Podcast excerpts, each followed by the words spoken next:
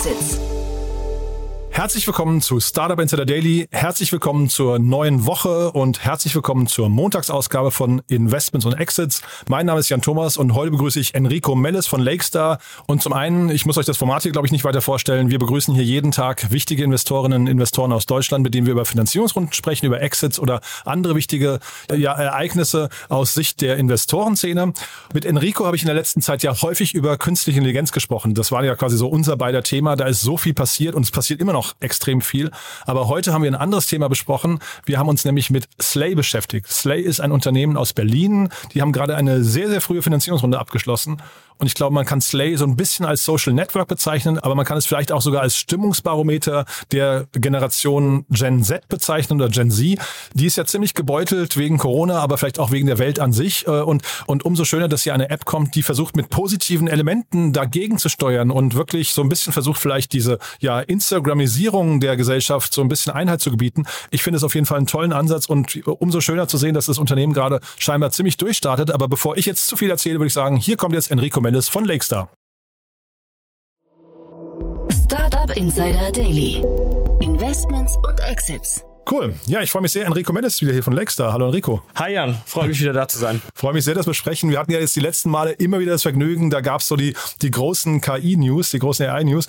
Ähm, heute sprechen wir über andere Themen, aber wir, wir streifen das Thema vielleicht trotzdem noch am Ende so ein bisschen. Trotzdem, ich würde sagen, bevor wir einsteigen, ein paar Sätze zu euch, oder? Genau. Lexter, wir sind ein ähm, Multistage äh, VC mit Sitz in Zürich, London und Berlin. Wir investieren vom ersten Check bis zum letzten sozusagen, bis in die Growth Stage aus äh, zwei verschiedenen Funds, einem Early, einem Late. Machen das mittlerweile äh, in der vierten Fondsgeneration. Uns gibt es jetzt also schon seit etwas mehr als zehn Jahren. Ähm, haben in viele bekannte Companies investiert. Spotify ist ein, ist ein Beispiel, Sender ist ein Beispiel aus Berlin. Ähm, ESA Aerospace ist ein Beispiel aus dem, aus dem ähm, aus Space Tech und ähm, als Generalist eben sehr breit aufgestellt, was die Themen angeht, wie man auch aus der Liste gerade hört. Ähm, wir haben aber Thesis-Teams, also bestimmte, also Teams, die sich auf bestimmte Themen konzentrieren und zum Beispiel auch ein ähm, Social Media und Gaming Team. Und ähm, mit denen zusammen habe ich mir auch schon mal Slay angeguckt und darüber reden wir heute. Darüber sprechen wir heute und vielleicht noch kurz der Hinweis, Lukas Leitner, ähm, einer deiner Kollegen, der jetzt vielleicht auch dann zeigt, wie breit ihr aufgestellt seid, äh, seid aus eurem Deep Tech-Team, äh, mit dem habe ich gerade eine Space Tech-Reihe begonnen. Auch echt ein, du hast ja gerade Aero, Aero, äh, ESA Aerospace erwähnt, auch echt ein faszinierendes Thema. Also das macht, macht, macht mir großen Spaß. Sollte jeder mal reinhören, der sich irgendwie für Space Tech interessiert. Ja, total, genau. Und da haben wir auch gerade, ähm, das wird Lukas dann auch erzählen, wir haben ja gerade in ClearSpace äh, investiert, das wird auch ähm, bestimmt nochmal bei euch besprochen. Super. Und jetzt hast du gerade schon gesagt, alle Stages, dann, äh, also Slay ist ja eine sehr frühe Runde. Jetzt muss ich dich einfach mal fragen, so, vielleicht deine persönliche Meinung oder vielleicht auch stellvertretend für Lakestar, welche, äh, welche Phase reizt dich am meisten beim Unternehmen? Ach, unterschiedlich. Ne? Also ich glaube, das ist vor allem themenabhängig. Ne? Ich glaube, ähm, es gibt so bestimmte Sweet Spot Runden für bestimmte äh, für bestimmte Modelle. Es gibt zum Beispiel Modelle, die, die finde ich erst spannend, wenn sich so ein bisschen was getan hat äh, beim, beim, beim äh, in der Entwicklung und wenn man sozusagen erkennen kann, okay, jetzt, jetzt sind die hier sozusagen auf Gold gestoßen, hier ist irgendwas entstanden. Ähm, also nicht nur heiße Luft, ja. Nein, beziehungsweise ein Produkt, ja, wo, äh, wo sich was getan hat. Man sieht Aha. das, man sieht das greift beim Kunden. Also das wäre das wäre jetzt so ein Beispiel für ein Later Stage Investment. Manchmal sind es aber auch die Early Teams, bei denen man einfach sagt, okay, die sind, die sind so Wahnsinn, da will ich einfach jetzt dabei sein. Ähm, und die werden schon ihren Weg finden. Ist also unterschiedlich. Ähm, mir liegt beides sehr. Mhm. Und ihr habt ja, hatten wir auch hier schon zu Gast, so ähm, ein paar sehr junge Gründerteams. Ne? Und heute, also Slay ist ja auch verhältnismäßig jung, finde ich. Ähm, und auch das Unternehmen ist noch gar nicht so alt, ne? Genau, also Slay gibt's noch nicht lange, genau genommen seit Ende letzten Jahres. Ähm, und die Jungs da um, äh, um, um Fabian, die haben damit äh, ja, so, so, so ziemlich einen Nerv getroffen in, äh, in ihrer Zielgruppe. Also sprich Kids, die noch in der, in der Schule sind. Ich würde sagen, Gen Z kann man das aktuell so zusammenfassen. Vielleicht sogar das die Generation, die nach, die nach Gen Z noch kommt, ähm, wie auch immer man sie jetzt nennt.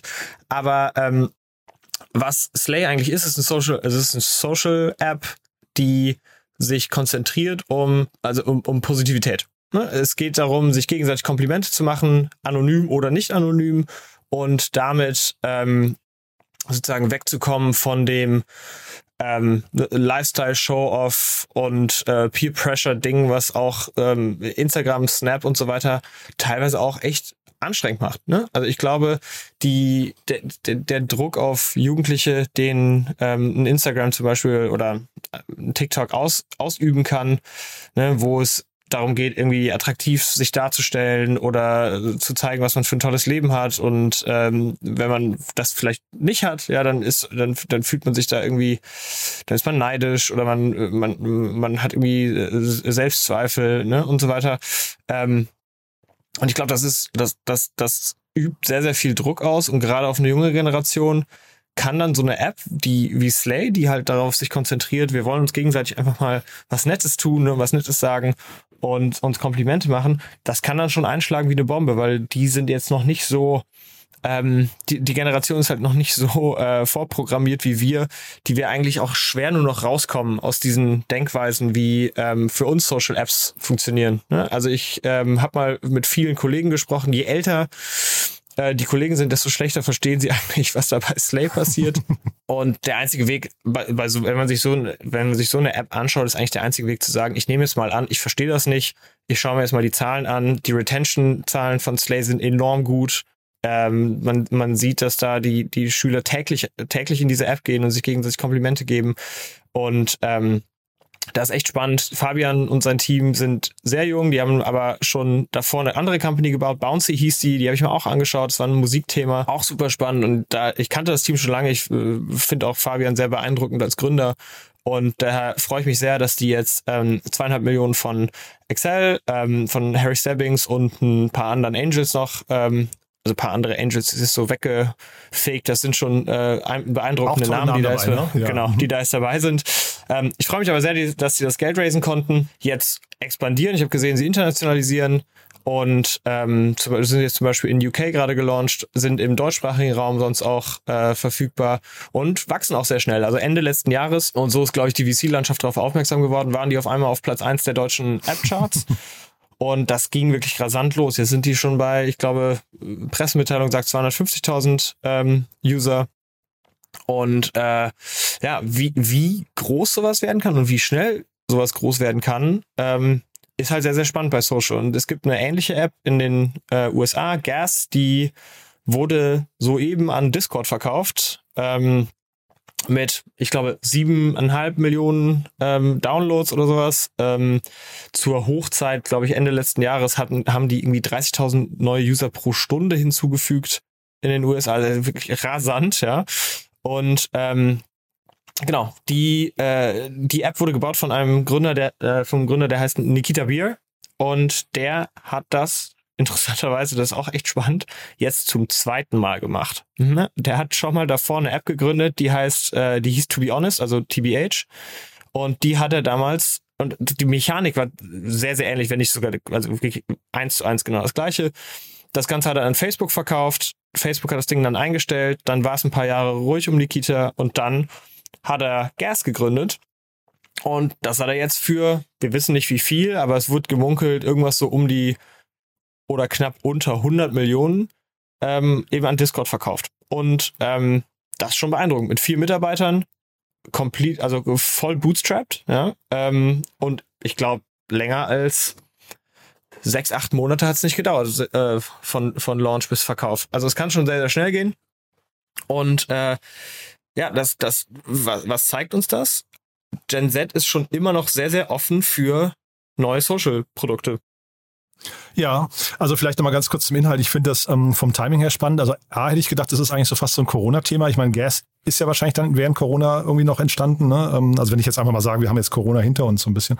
Ähm, aber man sieht jetzt, glaube ich, daran, wenn du sagst, das Ganze geht um positive Nachrichten, man sieht da vielleicht auch so eine Grundstimmung in der, in der Jugend. Ne? Und vielleicht ist das ja auch schon mal so ein, so ein wichtiger Trigger, dass so eine, also man fragt sich ja, wie können die innerhalb von wenigen Tagen auf Platz eins und dann 250.000 registrierte Nutzer. Da hat man wahrscheinlich, weil man einfach vielleicht mit dem Ohr sehr nah an der Szene dran ist, wahrscheinlich einfach genau die richtigen Instinkte gehabt. Ne? Ja, genau. Also jetzt im Beispiel von Slay, Fabian ähm, hat das eigentlich mit seinen jüngeren Geschwistern entwickelt. Ne? Also der hat, die, der hat sozusagen Product, äh, Pro, äh, Product Design mit denen gemacht, weil er verstehen wollte, was wollen die eigentlich gerne haben, wie funktionieren solche Mechaniken ähm, und, und, und was bewegt die auch. Ne? Ich glaube, Corona hat in so einer jungen Generation schon extremes ähm, äh, extremes Problem erzeugt, weil man einfach sozusagen dieses Beisammensein, äh, zusammen in der Schule abhängen und in der Phase, wo, wo sich der, wo sich ja der Charakter und so weiter äh, formt, ne, und wo man irgendwie Social, Social Bonds formt, da irgendwie so ein bisschen rausgerissen zu werden, aber dann als einziges,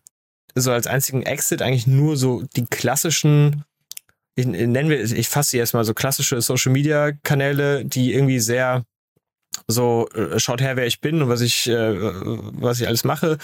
Äh, das als einziges zu haben, kann schon dazu führen, dass man halt irgendwie schon unglücklich wird damit. Und deswegen glaube ich, ähm, war der Push darauf enorm. Ich glaube, Be Real war schon eine Vorstufe dessen, ne, wo so ein bisschen gezeigt wurde, diese ne, perfekt retuschierten Fotos, die perfekt darstellen, dass der, dass der Strand, an dem man im Urlaub war, irgendwie menschenleer war, obwohl da hinten, also wenn man sich umdrehen würde aus der Kameraperspektive, auch die Horden wieder liegen und, und brutzeln. Ähm, ich, ich glaube, dass Be Real schon der erste sozusagen Schritt in diese Richtung war oder sozusagen das erste Signal, das gezeigt hat, eigentlich sind die Leute unglücklich damit, mhm. ne? was, was also aktuell am Angebot vorliegt. Ne? Ja. Ja, genau, weil sonst, ich meine, sonst wird man sich da nicht jeden Tag einloggen und jeden Tag damit rumspielen. Das hat natürlich auch was mit äh, Social Dynamics zu tun. Wenn es irgendwann alle machen, geht's, geht's halt los. Aber der, ich glaube, der grundsätzliche Impuls, warum schaue ich mir das an und warum fühlt sich das gut an, wenn mir jemand Komplimente macht, ob anonym oder nicht, ist einfach, also das Signal ist schon sehr, sehr klar. Und deswegen, ähm, ich glaube, unabhängig davon, ob das jetzt eine erfolgreiche Firma wird oder nicht, ich würde es den Jungs und, glaube ich, unserer jüngeren Generation auch wünschen, dass diese App jetzt richtig gut funktioniert und äh, die Leute auch einfach happier macht. Mhm. Ja, von Be Real, weil du es gerade angesprochen hast, hat man jetzt ein bisschen länger nichts mehr gehört. Die waren ja so, dass das Thema der Stunde eigentlich, waren auch, glaube ich, sehr schnell Platz eins und auch, glaube ich, für längere Zeit sogar Platz eins der App, äh, App-Charts. Aber ähm, da war so ein bisschen die Frage, ist das dann halt hinterher nur ein Feature oder ist das tatsächlich ein Produkt? Ist das hier das gleiche Thema oder würdest du sagen, die sind hier so individuell unterwegs, dass eigentlich so ein, ich weiß nicht, Instagram oder TikTok oder so, die eigentlich nicht kopieren kann? Das ist, das ist ein bisschen die Frage. Ne? Ich glaube, ähm, was man sich fragen muss, warum hat zum Beispiel Discord jetzt Gas gekauft? Ich glaube schon, dass, dass enormer Wert darin steckt, was, was da gebaut wird. Das sieht einfach aus, das ist nur ein Feature. Ich glaube, die Hälfte meiner VC-Kollegen, wenn sie das jetzt hören, äh, schlägt sich mit der Hand vor den Kopf und sagt, was für ein Quatsch, das ist doch, äh, das ist doch übermorgen wieder vorbei. Mag sein, ja, das, das kann auch, also kann auch stimmen. Die Wahrscheinlichkeit ist hoch, dass das auch so genau läuft. So, so sehen eben die Wahrscheinlichkeiten im, äh, im, im Venture Game so ein bisschen aus. Allerdings muss man auch sagen, dieser, wenn, wenn die Mechanik sozusagen eher zu einem Subscription-Modell geht, und so hat zum Beispiel ja Gas funktioniert. Ne? Also Gas hat keine Werbung, sondern auf Gas konnte man sich ähm, sozusagen den God-Mode einkaufen, um dann zu sehen, wer einem Komplimente macht oder zumindest mal ähm, äh, Hinweise dafür zu bekommen. Das ist ein Modell, auf das können ne, Facebook-Produktgruppe oder TikTok, weil die eben sehr, sehr ähm, Advertising incentiviert sind, eigentlich schlecht umschlagen, ne? weil damit kannibalisieren sie das eigene Geschäftsmodell so ein bisschen. Ne? Und ähm, deswegen so ganz bescheuert ist es, äh, ist es echt nicht. Es, fängt, es hängt natürlich davon ab, dass man jetzt eine, ein sehr, sehr sticky Produkt baut und da zusätzlich sozusagen weitere Game Mode sozusagen mit einbaut. Das ähm, betont der Fabian auch sehr, dass er das, äh, dass er das mit seinem Team gerade sehr, sehr konzentriert macht und daran zu arbeiten, was man da noch alles, ähm, was man da sozusagen alles draufbauen kann auf diese Mechanik. Aber wenn Discord das kauft, dann liegt das auch daran, dass ein Discord ein Problem hat wahrscheinlich. Ähm, in dieser ganz jungen Zielgruppe erstmal wahrscheinlich weiter zu wachsen ne? und die auch bei der Stange zu halten. Und solche Mechaniken können eben dabei helfen. Hm. Super interessant finde ich, ja. Ähm, wenn du jetzt gerade sagst, die bauen jetzt ein Sticky-Produkt und wir haben ja gerade über die über die Wachstumszahlen schon gesprochen, ähm, Retention stimmt und so weiter. Ähm, wie guckst du jetzt da drauf? Also wann wann ist sowas für euch interessant oder generell für ein VC interessant? Was sind so quasi die wichtigsten KPIs, auf die man da schaut? Weil jetzt nur, sag mal, die die, die registrierten Nutzer und weiß ich, kommen die ein, zwei, dreimal wieder, ist ja wahrscheinlich noch keine Kenngröße, ne? Oder ab wann geht das los? Guckt ihr so den 30-Tagesverlauf an oder was, was macht man da? Oder die äh, Kacks oder ich weiß gar nicht. Absolut, also unter, unterschiedlich. Ne? Ich glaube, bei dem Modell ist es am Ende äh, Daily Active User. Wenn die Daily Active User oder, oder 7, 14 oder 30 Day Retention, wenn die eben relativ hoch ist und die ist sehr, sehr hoch. Ne? Also gerade so, da, da gibt es so Benchmark-Zahlen. Ne? Bei extrem, extrem sticky Produkten sind die irgendwie 30, 40, 50 Prozent nach 30 Tagen. Ähm, da waren die Slate-Zahlen deutlich besser äh, am Anfang und ich glaube bei Gas auch. Ich weiß es nicht genau, aber das nehme ich an. Ähm, bei Games zum Beispiel sind die ganz oft sehr, sehr viel niedriger. Und das in Zusammenhang eben mit einer, ähm, mit, mit, einer, mit Monetarisierung pro Kunde. Ne? Also wie viel Geld kann ich mit einem Kunden verdienen, wenn er sozusagen meine Features kauft oder ne, sich Werbung anschaut und so weiter. Ähm, das sind eigentlich die Themen, die man sich zusammen anschauen muss. Und da muss man eben als Investor äh, äh, zu dieser Phase noch sehr, sehr viel ähm, Fantasie mitbringen. Ne? Man muss sozusagen verstehen, inwiefern könnte sich das negativ oder positiv entwickeln. Aber ich glaube, das ist bei so einem Early, bei so einem Early Investment eigentlich nicht die Frage. Eigentlich setzt man hier auf eine, eine sozusagen ähm, einmal ein Gen Z-Produkt und einmal ein Team und das Team um Fabian ist schon echt sehr, sehr, sehr, sehr cool. Aber wenn man mal mit denen spricht, kannst du ja mal fragen, ob du Fabian, ähm, kannst du mal Fabian fragen, ob er in die Show kommen möchte bei dir. Die sind schon sehr, sehr, sehr, sehr nah am Produkt. Die iterieren schnell, die ähm, wollen einfach ja, generational äh, Produkt da bauen. Ne? Und das ist schon eigentlich das Spannendste als Investor in dieser Stage. Hinten raus musst du natürlich am Ende schauen, äh, kann das jetzt auch noch weiter größer werden. Zum Beispiel Be Real ist jetzt gerade so an diesem Scheideweg, nehme ich an. Ne? Wenn, wenn die jetzt zeigen können, dass sie irgendwie einen Monetarisierungsweg finden oder weiterhin so rasant wachsen, kann ja auch sein, dass man das nochmal weiter nach hinten verschiebt, um nochmal schneller zu wachsen, dann ist super. Wenn jetzt aber das Wachstum so ein bisschen die, äh, ein bisschen bremst und dann nicht so richtig Monetarisierung entsteht, wird es halt eben schwierig, da auch noch weitere Investoren zu finden. Und dann muss man schauen, funktioniert eigentlich der User Acquisition Loop noch richtig? Oder muss man da mittlerweile dann auch schon Geld draufschmeißen und irgendwie Werbung machen oder Referral-Prämien oder was nicht alles? Es gibt schon Gerüchte, dass das auch der Fall sei. Aber ähm, sehr, sehr lose sozusagen. Und dann kann einem auch schnell sozusagen das, das Clubhouse-Debakel Debakel passieren. Ne? Ähm, okay. Äh, Riesenwachstum, äh, totaler Hype, ähm, und dann auf einmal Corona vorbei, keiner hat mehr Bock auf das Format. Eigentlich waren Podcasts irgendwie doch besser, weil da haben die Leute nochmal drüber nachgedacht, was, was sie erzählen. Und dann war das Ding halt tot. Ne? Und Twitter hat, das, Twitter hat dann noch Druck gemacht mit einem eigenen Produkt, was das gleiche kann und so weiter. Und die, das, das Risiko bleibt. Aber am Ende, wir sind hier auch in einem Geschäft, wo es eigentlich ja nicht darum geht, wie, was, was ist meine Ausfallquote von Investments, sondern ne, gerade aus VC-Perspektive, wir sind in einem Geschäft, was ist aber, wenn es funktioniert? Und ich glaube, die rasanten Wachstumszahlen von, äh, von Fabian und seinem Team, aber genauso auch bei einem Gas, ja, die waren jetzt nicht VC finanziert, aber same. Eigentlich, da muss man schon genauer hingucken und sich dann fragen, wenn das funktioniert, ist das eigentlich ein attraktives Outcome? Und dann muss man eben seine Chips legen. Hm. Wir haben ja jetzt gerade in der gesamten Branche diesen Schwenk von ähm, Wachstum hin zu Profitabilität. Ne? Und wenn ich dir jetzt gerade richtig zugehört habe, geht es in so einer frühen Phase jetzt hier eigentlich eher um die Wachstums-KPIs. Ähm, ne? Weil ähm, früher hat man ja immer gesagt, wenn man viele Nutzer hat, dann findet man auf jeden Fall irgendwann auch einen Weg, die zu monetarisieren. Ich höre raus, das gilt hier als ähm, Maßstab für dich auch, ja? Ja, also eigentlich nicht, nee, sondern nee, okay. ähm, ich glaube bei solchen, bei solchen, bei solchen Social Apps, die so rasant, ähm, also explosiv wachsen, ähm, ist, glaube ich, schon eher der Ansatz zu sagen, koste was wolle, wenn das hier groß wird, dann ist völlig egal, ob, da, ob die jetzt jetzt profitabel sind oder später. Man muss natürlich dran glauben, dass es irgendwie geht, ne? aber typischerweise haben diese Social Apps irgendwann, irgendwann funktionieren die sozusagen ohne Paid Marketing, sondern du hast einfach, du sitzt einfach auf einer großen Userzahl, die hast du gebunden und dann kannst du die halt ausmonetarisieren. Ist also so ein bisschen was anderes als jetzt so das, das B2B SaaS ähm, Thema oder der Marketplace, wo man irgendwie ganz genau schauen muss, dass man den auch weiter ähm, stabil halten kann, sondern das, das hier ist jetzt schon ein sehr, sehr binäres Himmelfahrtskommando sozusagen.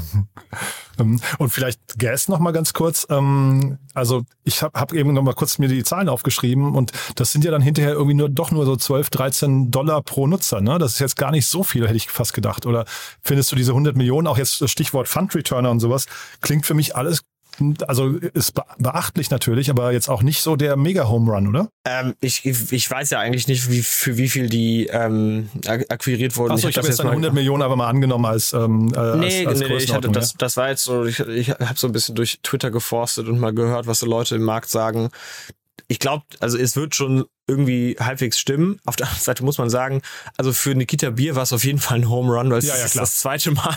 der, der macht sich jetzt wieder die Tasche voll mit dem gleichen Thema. Also der hat den Money Glitch gefunden im System. Aber ähm, ja, bei, für einen Fund wäre das jetzt natürlich, also ich glaube, wenn jetzt Slay kein Geld mehr einsammelt und äh, die werden für 100 Millionen verkauft, dann ist auch fantastisch, ja, Ja, gutes Outcome.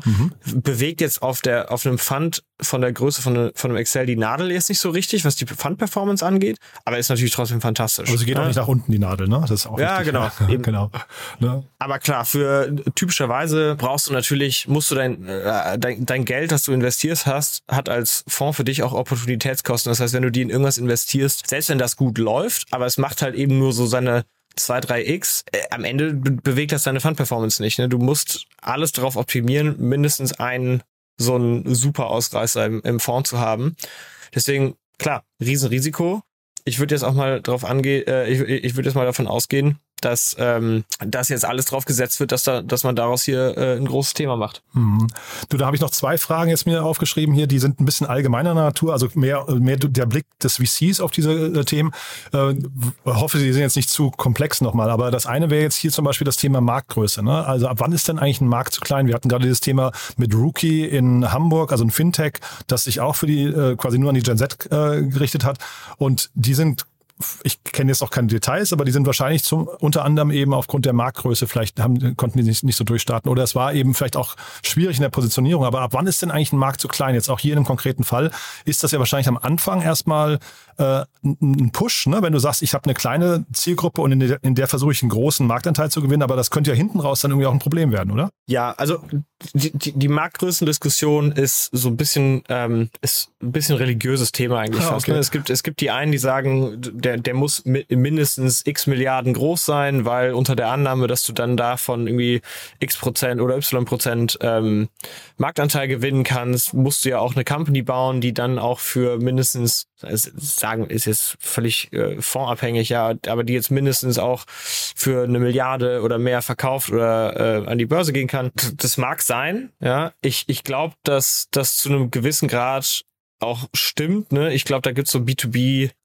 B2B SaaS ist jetzt mal so ein Beispiel, aber so Business Software, da kann man, glaube ich, relativ gut verstehen, wie groß ist dieser Markt. Wenn ich jetzt irgendwie Fulfillment Software für Eisdielen baue, kann sein, dass es irgendwie geil läuft für dich als Gründer, aber es, ich, ich weiß jetzt nicht, ob das Thema einfach, äh, ob das Thema groß genug ist, weil halt eben sehr, sehr spitz.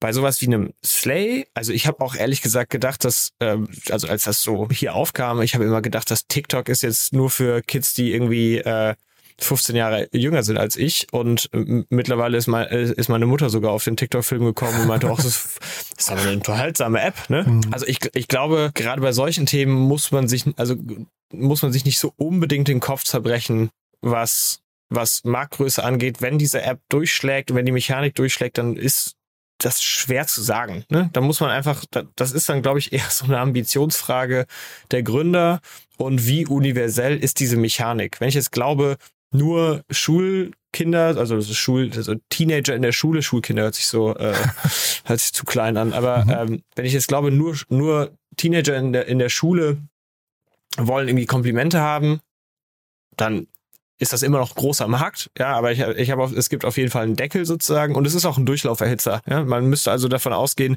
dass jede Kohorte immer wieder rauschurnt, weil man irgendwann halt aus der Schule raus ist und dann auf einmal Komplimente nicht mehr gut findet.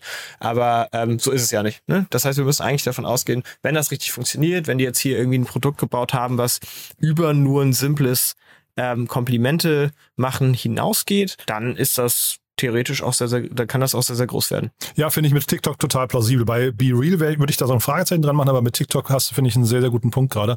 Äh, hier hast du jetzt gerade gesagt, die wollen ein Generational Product, hast du es, glaube ich, genannt, äh, wollen die bauen.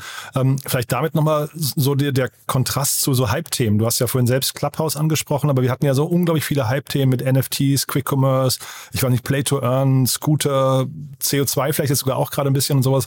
Ähm, wie erkennt man das denn als, ähm, als VC? Also wann, wann, woran könnt ihr festmachen, ob dieses Thema quasi gekommen ist, um zu bleiben und äh, wirklich seine Daseinsberechtigung hat oder ob das irgendwie auch schnell wieder verschwinden könnte? Gottes Willen, wenn ich das wüsste,